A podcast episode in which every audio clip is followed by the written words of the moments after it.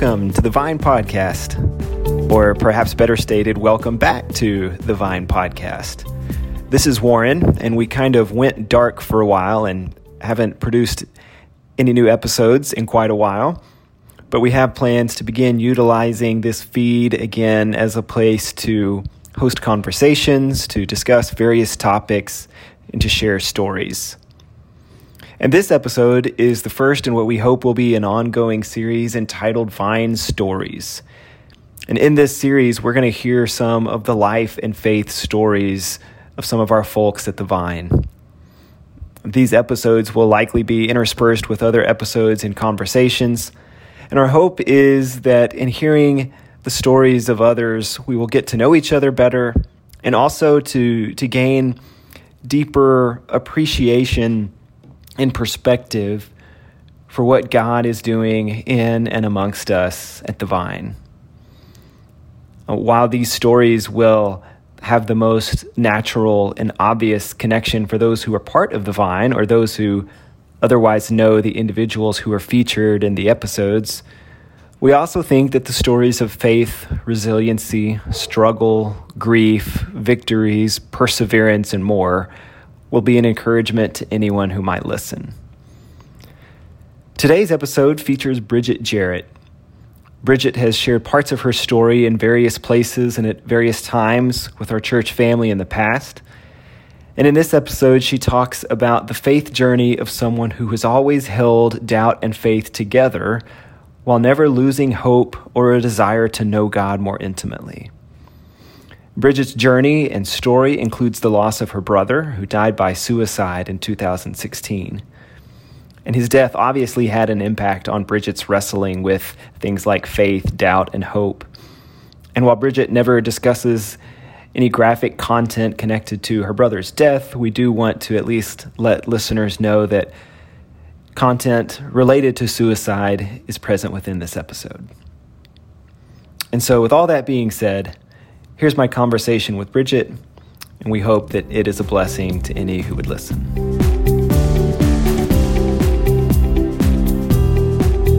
Well, Bridget, thank you for doing this with us today.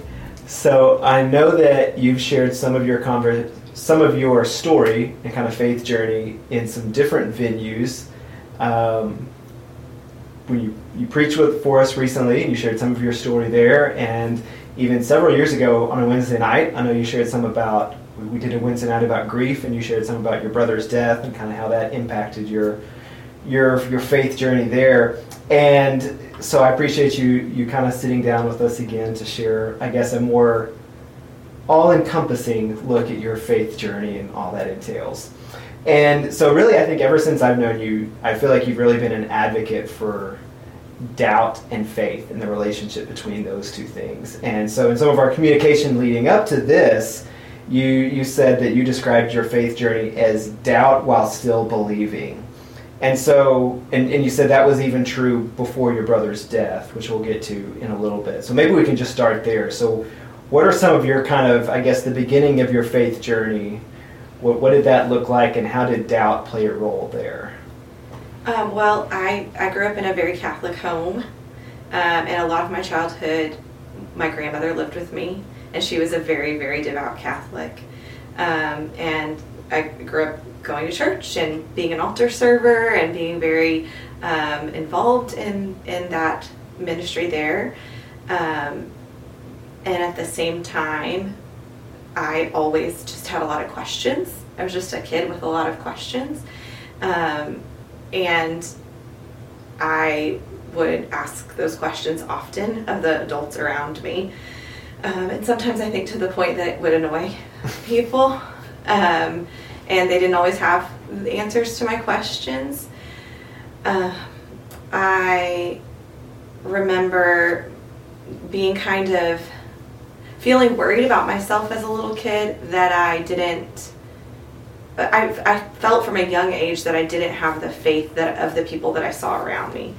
Like I, my grandmother and I were very close, and I remember at nighttime, I shared a bed with her most nights, and hearing her pray the rosary every night.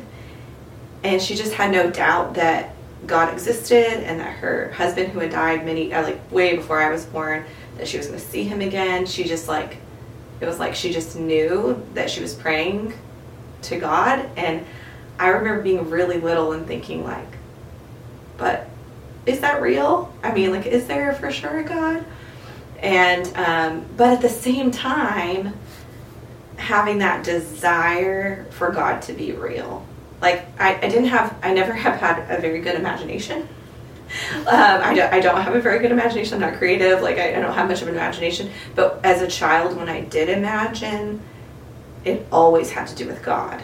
Like, imagining conversations with God, imagining angels around me. Like, remember Touched by an Angel? For that Mhm. show? Yeah, yeah. like, I remember being an altar server, and at night services, there were lights in the in the beautiful church that I grew up in, lights that would like light light up on people's heads, and me imagining that they were angels. Like, I like all of my imaginations had to do with with God, Hmm. And so So were most of the questions that you had about God about like whether or not He existed was that kind of the, the yes like how do you know for sure? I think because i've always been pretty like logical and like how do you know for sure? And and like what proof is there? Does that make sense? Mhm. and so you know i, I we watched a lot of um, my grandmother also really liked unsolved mysteries so like that also sc- scarred me a lot as a six. I didn't know i was a six at the time. But um uh, there were you know stories about you know people seeing angels or having near death experiences and things like that. And while it would intrigue me it also would kind of freak me out. And so there was always this tension of like i wanted to know but also i was scared of it and scared of like how big i thought god was. Like if there is a god he knows everything. And i think that part of that is like growing up catholic like he knows all your sins and all the all the things. And so um, Yeah. i just yeah I, I just really struggle with that. And, I, and because of that i was like the kid in sunday school class or in, in we call it ccd who had all these questions. And the kids around me were like stop asking questions like none of them cared and i was just like the We're just really, trying to get through this. yeah, like the, I was the really uncool kid who didn't, you know, goof around and stuff because I was really interested in like what I thought these people, these adults obviously knew more than I did because they seemed so sure. Yeah. So was your grandmother kind of the picture? Your was she the picture of faith for you? Did you feel like? Oh yes, her and my mom. I mean, my mom's always been a very devout person. Lots of, I mean, she has so much faith, and um, both my parents grew up Catholic, and my my dad's sister Peg was a nun until her death, and um, I wasn't as much around my dad's side of the family because they lived all the way up in New York, so I didn't get to see them as much. But um, you know, I'd hear stories of my grandfather, my dad's dad, who um, prayed every morning, like woke up, got on his knees, prayed the rosary every morning, and so like just faith, like the idea that like that God is around you was just a big part of the way I was raised. But there were times when I was like, well, I don't feel that. So, like, I didn't always feel Mhm. that. And I wanted to know why they seemed so sure. Does that make sense? Yeah. Yeah. Yeah. So so so you mentioned bringing those questions up in class. Were those questions that you also like would ask your mom and grandmother? Yes, and you know, uh, my grandma would just say, "Well, of course there's a God." You know, of, of, of course, like look at look at the world around us. Look at look at you. You're a miracle. I was a I was a preemie, and I um, I was I don't know four pounds when I was born, and so my mom and my grandmother will say like, "You're a miracle. Like the fact that you're here, you're a miracle." So, um, but I mean they I, I- mean how do like even now when my kids have questions i don't know if i have good answers for them you know what i mean i just i say well that's part of being a christian is we struggle with these things but we have faith at the same time that's what faith is i think it's not always knowing Yeah. but It's hard to have concrete answers about faith, Mhm. Yeah. Mhm. and that's which I think is is a cool way then to sort of connect imagination to that as a kid then in the absence like in the absence of, of proof did, did you feel like you kind of filled that i guess void that you felt looking for proof with with imagination then i i think so um and like i think it is interesting that my imagination was like limited to god like that was that was the only way i did imagine and i i did imagine a lot of conversations with god as a kid which i think is looking back, like, yeah, that was probably pretty weird. But so I know. So you're a librarian now. Most of our people probably know that. Did you read a lot as a kid too? Oh, I mean, I, yeah, I read a ton. Um, but even, even still, so most of your imagination bandwidth though still went towards like God and faith stuff. Mm-hmm. Yeah. Which is weird because I'm like a big fantasy nerd. Like I love reading, you know, anything with fantasy, but um, yeah, yeah. And I think because I realized that about myself, that God intrigued me, then as I got old enough to search for myself, I started reading more nonfiction and more, um, like, I don't know many high schoolers in my my age who are reading like C.S. Lewis, but like trying to figure out, okay, what do I believe? What do I think about this? Um, actually, I was I was actually a religion major my first semester of college because I'm I was always even just not just Christianity, but like how we as humans all long for God mm. has fascinated me. How like we all do it in different different cultures in different ways. Um, so I took a ton of religion classes when I was in college at NAU in Flagstaff, um, and then I realized I, would, I, gosh, now that I look back, I guess I did that for two semesters, and then I realized like this is probably not a job with great job security. like I was so about once being six, like so about security. I was like, this will not be a great long term. I thought I wanted to be a professor of religion, um, and then realized, yeah, I probably should just be a teacher. That will be a safer, safer bet. Like, what if I'm not good enough at this? I won't be able to be a professor. So really, so you started in in college as a religion studies major. Mm-hmm. So that was basically sort of your kind of your way. To, would you say that was your way of kind of exploring for yourself then what what your faith was going to be, kind of going forward from there? Yes, and I was still attending mass, um, but I was reading, you know, texts from other religions, and um, I was real into Zoroastrianism. like, have you heard of Zoroastrianism? I have not. It actually predates Christianity and has a lot of the same um, themes and um, the idea of a virgin birth and like like that intrigued to me that mm-hmm. a culture way before Christianity started could could have the same kind of roots. Um, so so yeah, yeah, in college was when I was really um, just trying to figure out who I was. And I think that's why I connected so much with reading Rachel Held Evans' books. Because mm. that's when her faith journey really kind of shifted, was in college for her.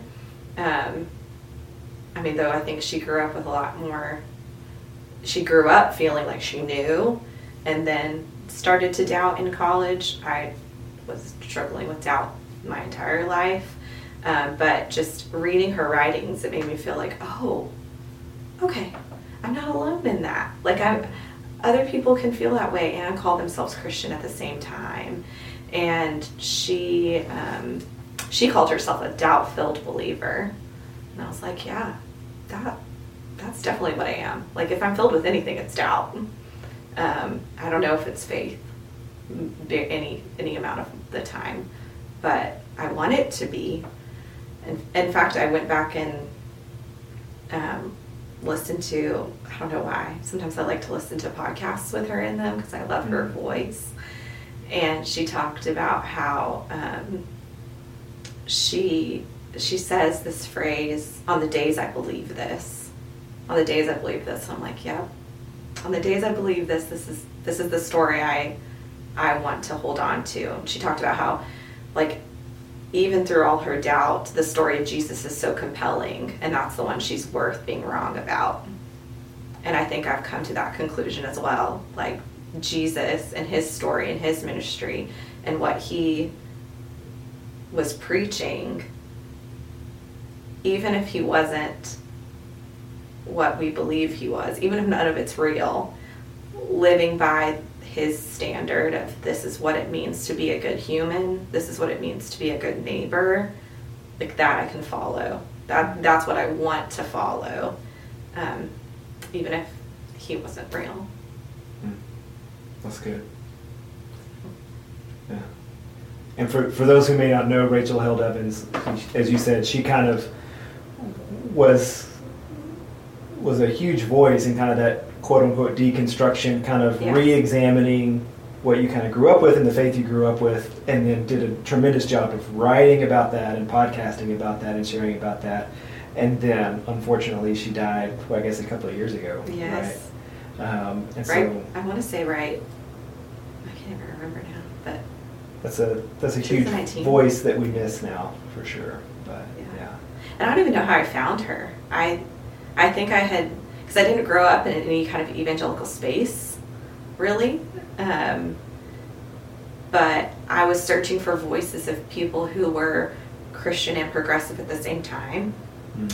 Um, and I think I had found her through probably Jen Hatmaker because she was kind of just a bigger voice in the In that same kind of progressive stream. yes Yeah. like progr- what they would call progressive christianity um, so i found i think i found uh, rachel through jen and i found it was like i found my person who like understood like i cried for days when she died even though i never met her because her writings were just so influential in my my journey as a human Well, I think it is a big thing. I know it was a big thing for me almost to like that just giving yourself permission to believe that faith and being a Christian doesn't have to look like one thing.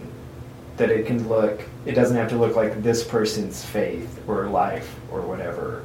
That it can, it can include questions and like that was, I, I think college probably was an influential time for a lot of us, especially those of us who grew up with one version of faith and have kind of moved to a different picture of it.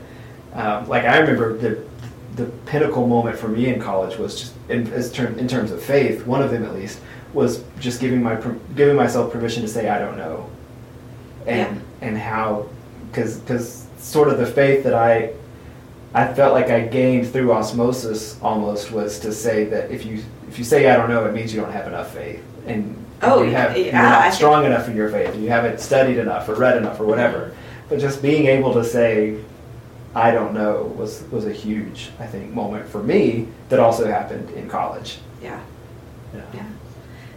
Well, and I think that especially after college and you know John and I got married he grew up Church of Christ and I grew up Catholic and we were really struggling to find a church and my my doubt hadn't gotten any more comforting or better and at the same time I- felt like in society as a whole the word Christian to me had a negative connotation.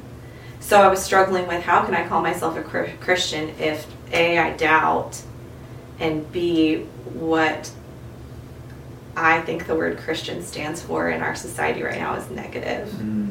is being anti a lot of things that I wasn't necessarily against. So for the first seven years of our marriage, I was like, we can't go to, we can't go to church. I can't call myself a Christian. Mm. And I had lots of friends who were very worried about me, like not going to church, and not having a church, and you know, my mom, my mom worried about Helen not being baptized, and we had big, you know, arguments about that, and um, but it's because I, I've always taken these things so seriously, like from a young age, so seriously that I was like, I can't say one thing and do another. I can't call myself a Christian and I thought I couldn't call myself a Mhm. Christian and say, well, I mean, if he was real or if he really was the Son of God. I can't call myself a Christian and have people think that I believe A, B, or C about the way society should be because I call myself a Christian. So even here at the Vine, it probably took three, four, five years of coming to the Vine and being a member and being able to say to people, I'm a Christian. Mm. I couldn't get those words out. I could say, I go to a church and my church is great, you should come. but I couldn't say I'm a Christian until probably a couple years ago. Interesting. So, So, so you mentioned that you and John grew up in different faith backgrounds. I think a lot, a lot of our people um, may may know that that John, yeah, grew up in, with a Church of Christ background, you Catholic, and so what did the faith conversations look like between the two of you for those first seven years of marriage as y'all are kind of navigating through that?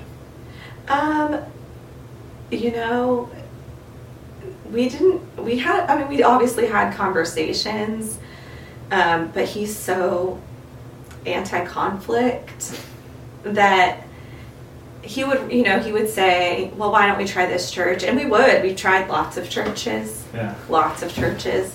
And um, it would be like we'd go two or three or four times, and then something would happen. I'd be like, nope, can't go there. And I'd have different reasons. Um, I didn't like something the preacher preached about, or which is horrible to say, but I mean, it was, it was nope, I can't raise my kid with someone saying something like that. Or mainly it was um, churches churches preaching against another denomination, which I did I I've never really understood that like why put your energy in preaching against other Christians. Um, so we I think we were on the same page of if one or one of us felt uncomfortable, that wasn't going to be a place we were going to continue to try to go to, even if we've been eight times. Like we were, eight, you know, if we got Yeah. for several months, if one of us became uncomfortable, it was gonna, we were gonna move on. But he was the one who found the vine. He'd read um, some of Sean Palmer's writings and thought that I would be agreeable to what he was, what he was preaching. So. So what it, so what did it mean for, for you individually and for y'all as a family to, to find the vine and feel like it was a place that you could go and be a part of? Oh my gosh, it meant everything. I mean, um, and I and, and I'm not a person who necessarily believes that like God directs us in certain places. Like I struggle with that, and we've talked about this. I don't necessarily believe in like fate versus coincidence, and um, but we found the vine when Jenny was about three months old, and we very quickly just felt loved and cared for and pulled into small group, which other churches had tried to pull us into small group. So it wasn't like there were other churches that were welcoming, but it was the first time I really felt um, like, wow, these people are very real. And I did ask questions. And I think I even asked Sean Palmer, like, can I call myself a Christian if I don't always believe? And he was like, sure. like, you know. So, um, but I think I've told you this before.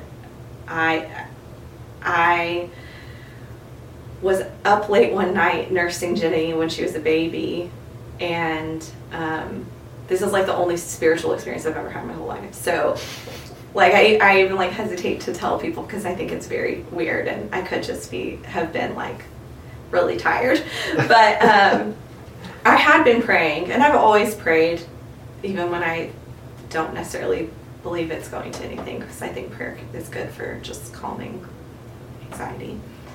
Um, but I remember we'd been going to the vine for a few months, and I just kind of wanted like I just kept praying like I hope that this is where we're supposed to be. Like I hope that this is a good thing to put energy towards because it, sound- it we had just bounced around for so long, and I just prayed like I would love a sign. I would love to know that we're in the right place and this is where we're supposed to be.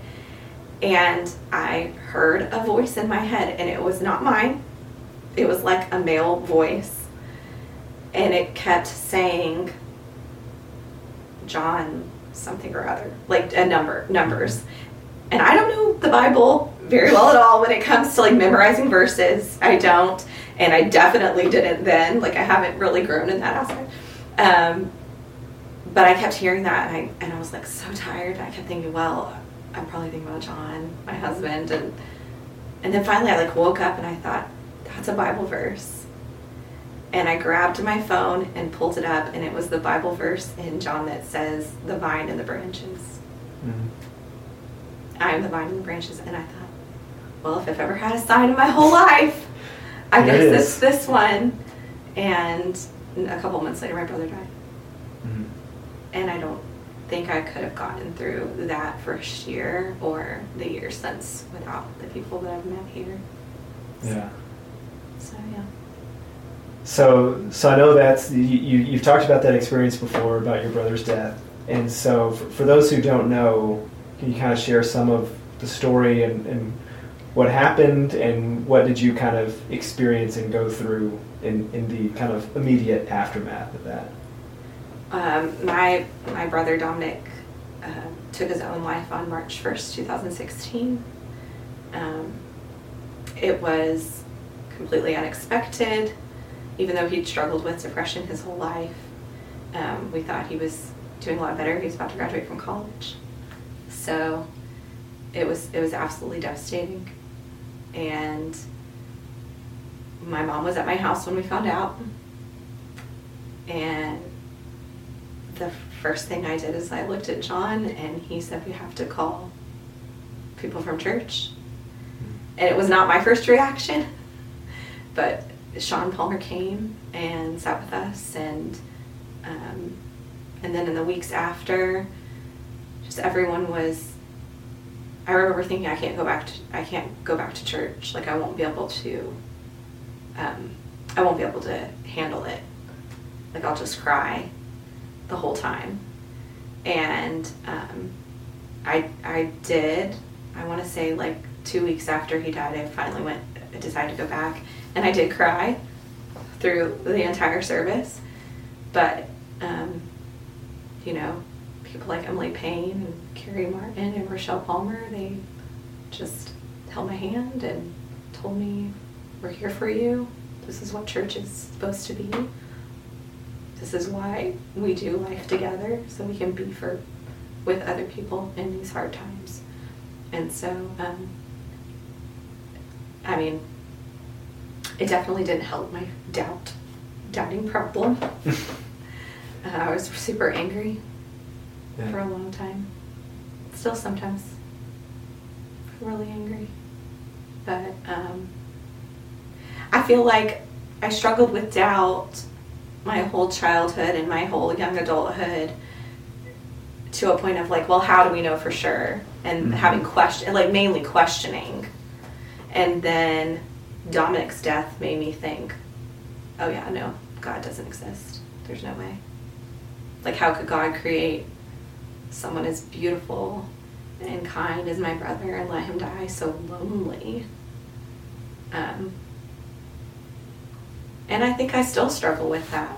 Like, why does a, a God that we profess to be so all powerful and benevolent, like both those things, Yeah. God is completely powerful and completely good. Why do we have such a broken world? Like, how is that okay? Um, but I think I'm starting to believe more now that God's a lot like a parent. like you want the best for your kids, but you can't control them, Mhm. right? Like we have free will, you know that. So the world is the way it is because we, as humans, can do what we want. I think God's more of a completely good creator. And so I think that's also kind of shaped my prayer life. I think I was taught a little bit growing up that when you pray, you can pray for whatever you need. Like growing up Catholic, you could pray to a certain, not to a certain saint, but ask a saint for intercession, right? Like you Yeah. lost your car keys, Saint Anthony will help you find what you need. And like we're struggling for money, let's pray that we can win the lottery. Like that God is almost like a genie. And I don't believe that at all anymore. I believe that prayer is to help mold me into the person that God wants me to be and to have God guide me to be the change that that he wants to see on this earth. Like that's what prayer is for. to help me be Him on earth because God can't control every little aspect of our lives. Does extent.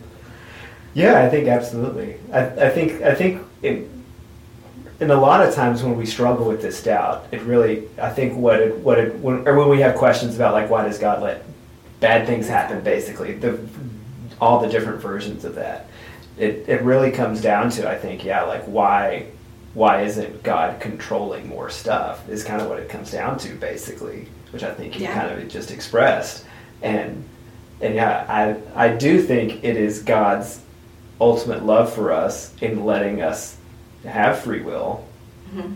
that that we would we would call an overbearing, over controlling parent, you know, a helicopter parent or whatever. But we kind of want God to be a helicopter parent. So Yeah. in, in in the way in the questions that we have for him at least, and and I think you so you mentioned that so in, in the aftermath of Dominic's death, you said that was sort of. If, if I'm remembering what you said correctly, sort of you experiencing the best of what church could be. Oh yeah. Right. Um, and and so I I know a lot of times then too in those moments as you're kind of wrestling with how can a benevolent and all powerful God let something like this happen? I think sometimes what happens in those situations is especially if you express those things to other Christians, you kind of get like canned answers that are, are sort of an attempt to give you peace or comfort in that situation, Mhm. but don't always come across that way. So I'm, I'm wondering, in terms of like what people, what people said or what people did, or how people helped to na- help helped you navigate through that. What what was helpful and what wasn't? I guess. Um, I think that, I mean, I, we've had this conversation so many times. The, the worst thing people ever said was everything happens for a reason. Like, God has a plan, everything happens for a reason. Um, and I still don't believe that because there's, I mean, so much more good Dominic could have done on this earth if he had lived. I have no doubt about that. Like he would have been an amazing father and husband and he was so creative. The art and the writing that he put out in the world in the short time that he was doing it was way beyond, his years. And so I don't believe that there was like a greater purpose for his death, like that that was um, like what God intended. I don't I don't believe that.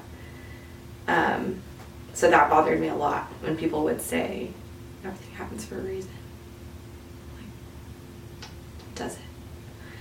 Um, but I think I did get to a point where I realized that everything that does happen can have a positive outcome Yeah.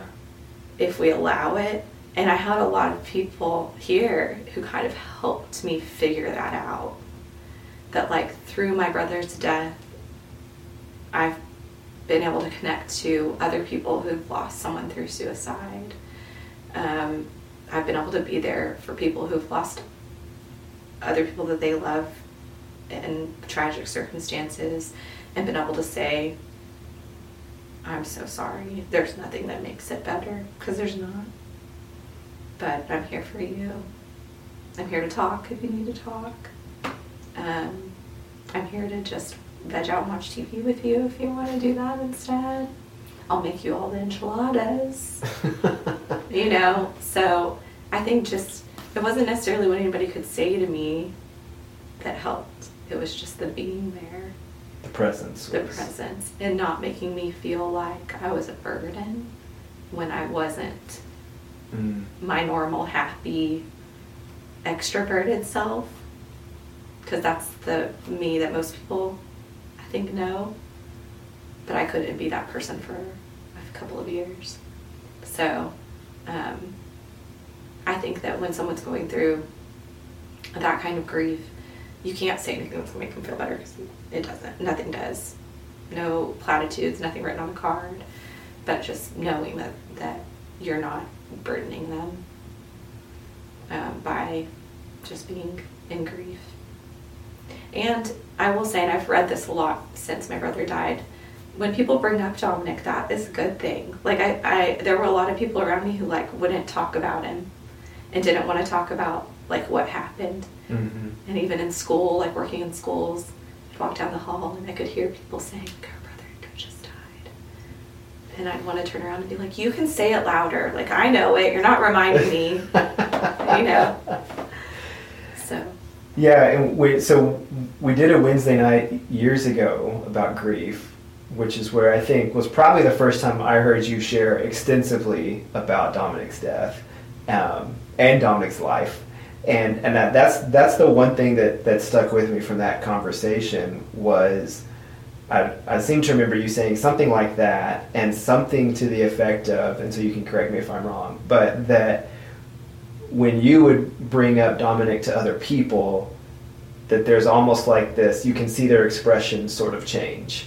Um, and, and where you want to just like remember happy memories and have happy, you know, enjoyable conversations about Dominic, when you bring him up to other people, it's like there's a different look that comes into their eyes and it's it's awkward, it's uncomfortable a lot of times for those other people. Is that am I remembering that Oh, yeah. correctly?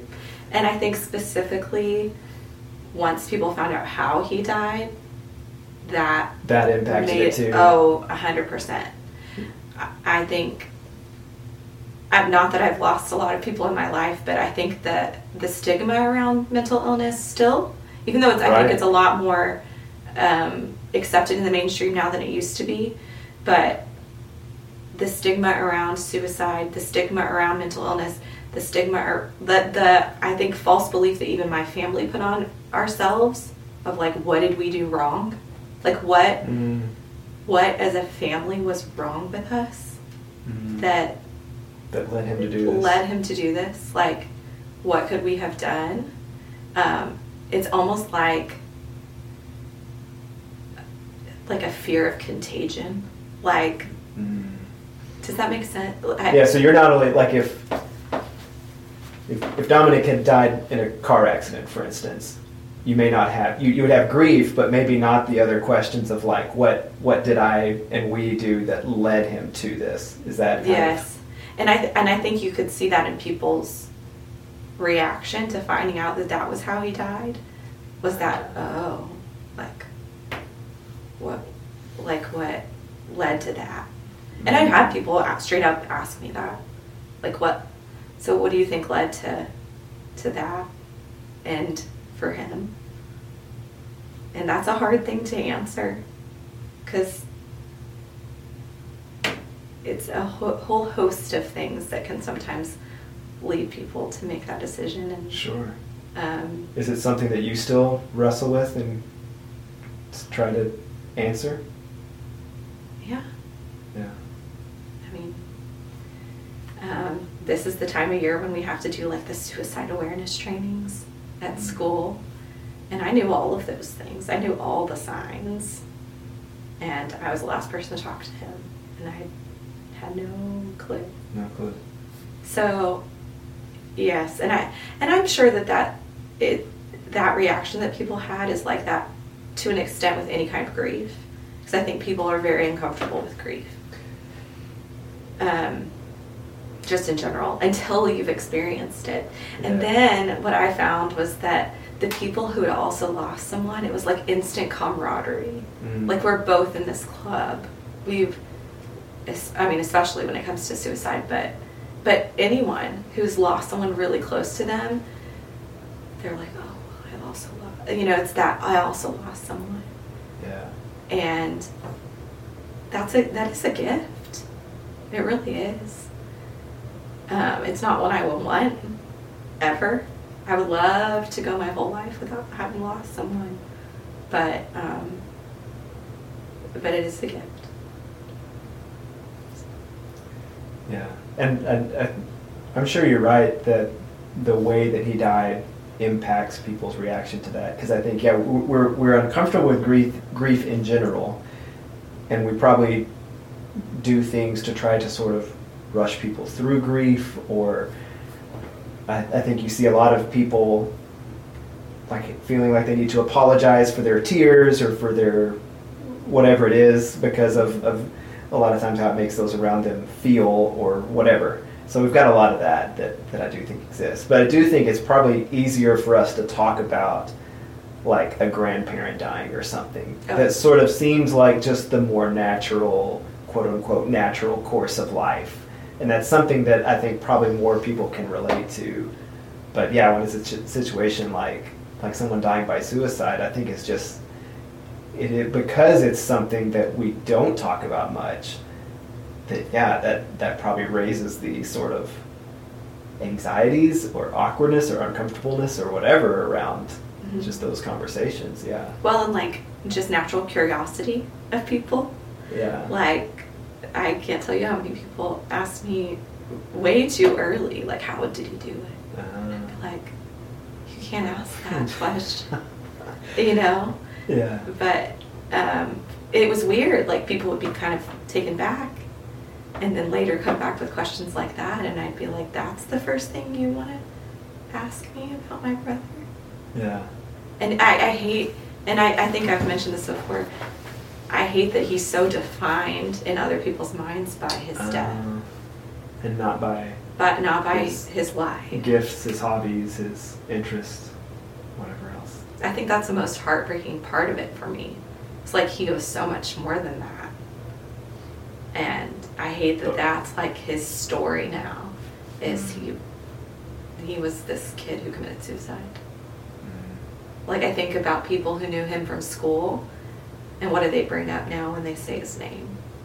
Probably not that he was like this crazy wicked skateboarder and um, how many times he got got a concussion, like how he started a fight club in San Marcos. Like like no, none of those like fun stories that those people who knew him probably just talk about that.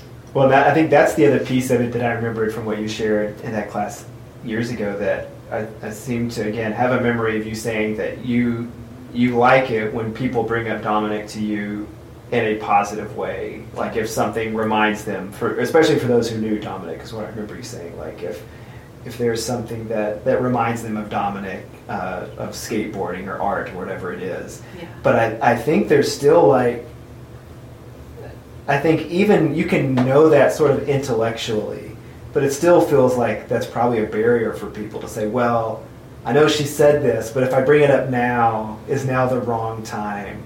Or there's still a feeling of, but does she really want me to, to say that in this moment? You know, like, Mhm. do, so do you find that many people do uh, unprompted share positive memories? No. No. I mean, I, I think my um, my sisters and my mom, my family, like we're better about it with each other Yeah. because we're the ones who know him the best, and we all crave that. I think.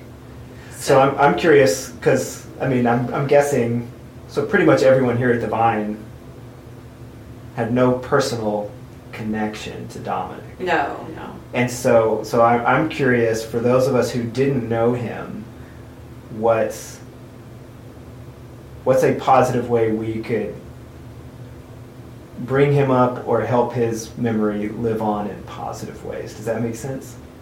Yeah, I guess just asking about him, you know, like asking what he was like, like my favorite memories of him when he was a kid, and um, what I even I even like to, even though I have a horrible imagination, I like to imagine every year when his birthday comes, like what he would have been like at that age. Mm. Like he hit, would have been 30 um, last year. I think about like what he would have looked like at 30, what his life would might have been like at 30. Like I like, I would like to talk to people about those things, but I think that is hard for. I mean, like even my husband, I think have a hard time, and he knew Dominic from the time Dominic was um, 14. So Well, that's so. That's interesting. So, as, as a kid, your imagination is about God, and and now your imagination is what would Dominic be now? And there's there's a very spiritual connection, I think, to that of imagining things unseen. Well, and I think it's always that like deep hope that there's something else. So like as a kid it was hoping that there's a God. And now my belief and my hope is so connected to seeing him again. Mm. So that makes sense. So when you imagine him now, what do you see? Um, I do see him happy. I've had a few dreams with him in them where he's like we're always in a crowd of people and he finds me and he gives me a big hug and tells me that he loves me. He was real good at that. He gave really good hugs and um, he was real good at seeing like if you were really okay or not. Mm. He'd ask me like, "Are you sure you're okay? Are you really good?" Um, and so I guess that's what I imagine like that someday I hope, I really do. I hope so much that I'll be able to see him and see him happy. So, Yeah. That's, that's good. So what what were some of your favorite memories of him with, as a kid? oh God, he was just fearless. He was one of those like boys, boys who, he loved to like collect rocks, and I just find them like all over my room. um, he would jump off of everything. Like we had, we lived in a two bedroom, two bath condo when I was a kid for part of my childhood. When my mom, my mom and dad had four kids living in a two bedroom, two bath condo. So, like that's crazy. And the condo was two stories, and he would he would just like walk up and jump, and then walk up further and jump, and then walk up and just he thought he could fly.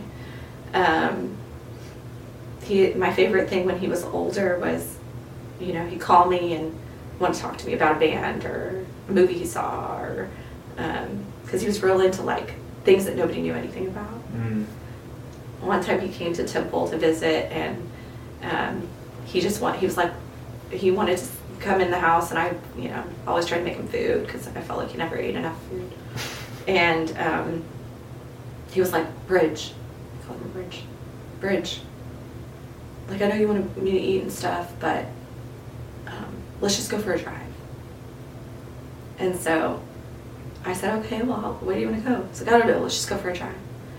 So maybe he didn't want, want me to drive. He wanted me to get in his car so that he could play me new music. And we just drove around for a little while, listening to his crazy music. He was a lot of fun. That's good. So, so you've been through all that, and, and I'm sure obviously the grief is still present with you and something that impacts all this stuff about faith and doubt and and so how do you feel like what if you if you were to kind of define the the connection and relationship between faith and doubt for you now what is it what does it look like Um, I think I'm just, like you said, I'm more okay with saying I don't know than I've ever been. I don't know for sure that I will ever see my brother again. Um, I hope I do. And that hope gives me um, something to look forward to. And yeah, I hope, I hope, but I don't know for sure. Um, and I think that's okay. I think that's okay. Um, but I, I think that I've, if I've come anywhere with my faith journey, it's that I've gotten to the point where I've said, you know what, I don't know for sure. No one can. Anyone who says that they do know for sure is probably trying to sell you something. you know? And I, I I think I'm just more comfortable with saying I don't know for sure. But everything up to this point in my life has led me to these relationships to this church, to this place where I am okay with saying, I don't know for sure, but the, the teachings of Jesus give me comfort and hope and a guidepost for what I want my life to look like, for how I can serve others.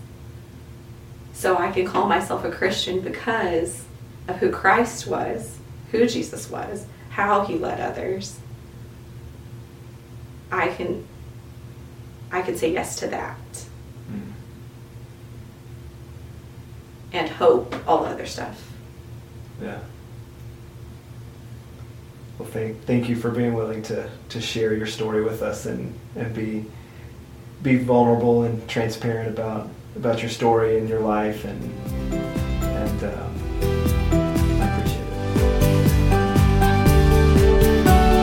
Until next time, thanks for listening and God bless.